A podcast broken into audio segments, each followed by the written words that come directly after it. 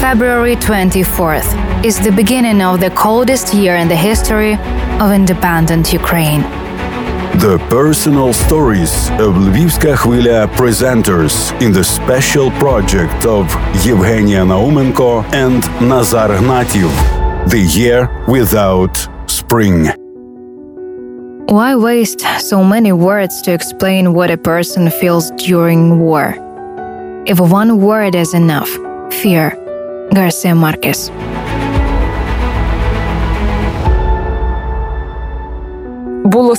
It was scary to even look out the window. I remembered this very well.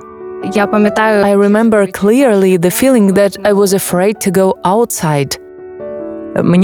I had terrible dreams about how I hide kids in the closet.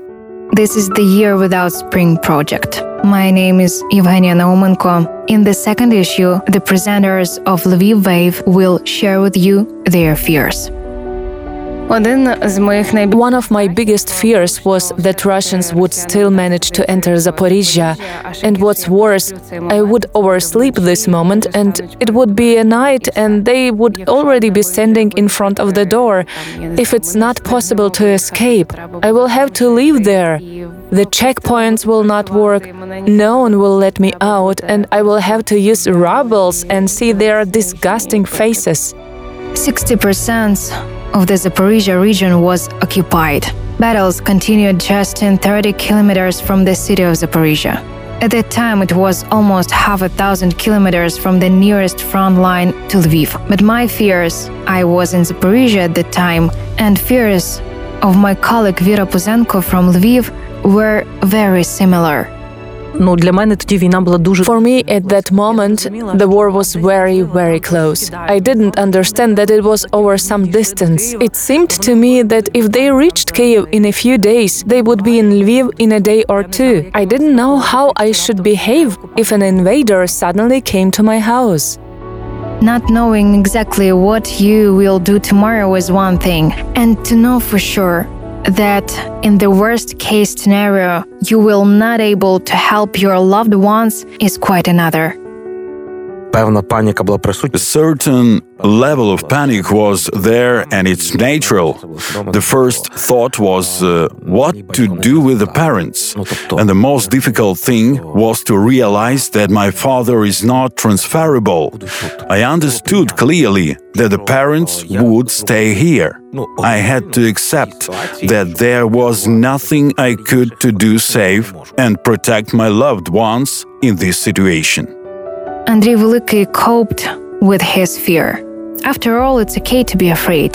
This is a normal psychological reaction because fear saves. It activates our self preservation instincts. It has been active for the 366th day. Although the path to coexistence with one's fears is different for everyone. У мене був, був приступ I had a panic attack. найстрашніший день. It was the most terrible day for me during the war. I couldn't read the news till the end. I couldn't breathe. I couldn't concentrate. I could not fully understand what was happening to me. It was a video from some square where thousands of Kadyrov soldiers were allegedly gathered to go and kill our peaceful people. News editor Irina Shubinets was lucky.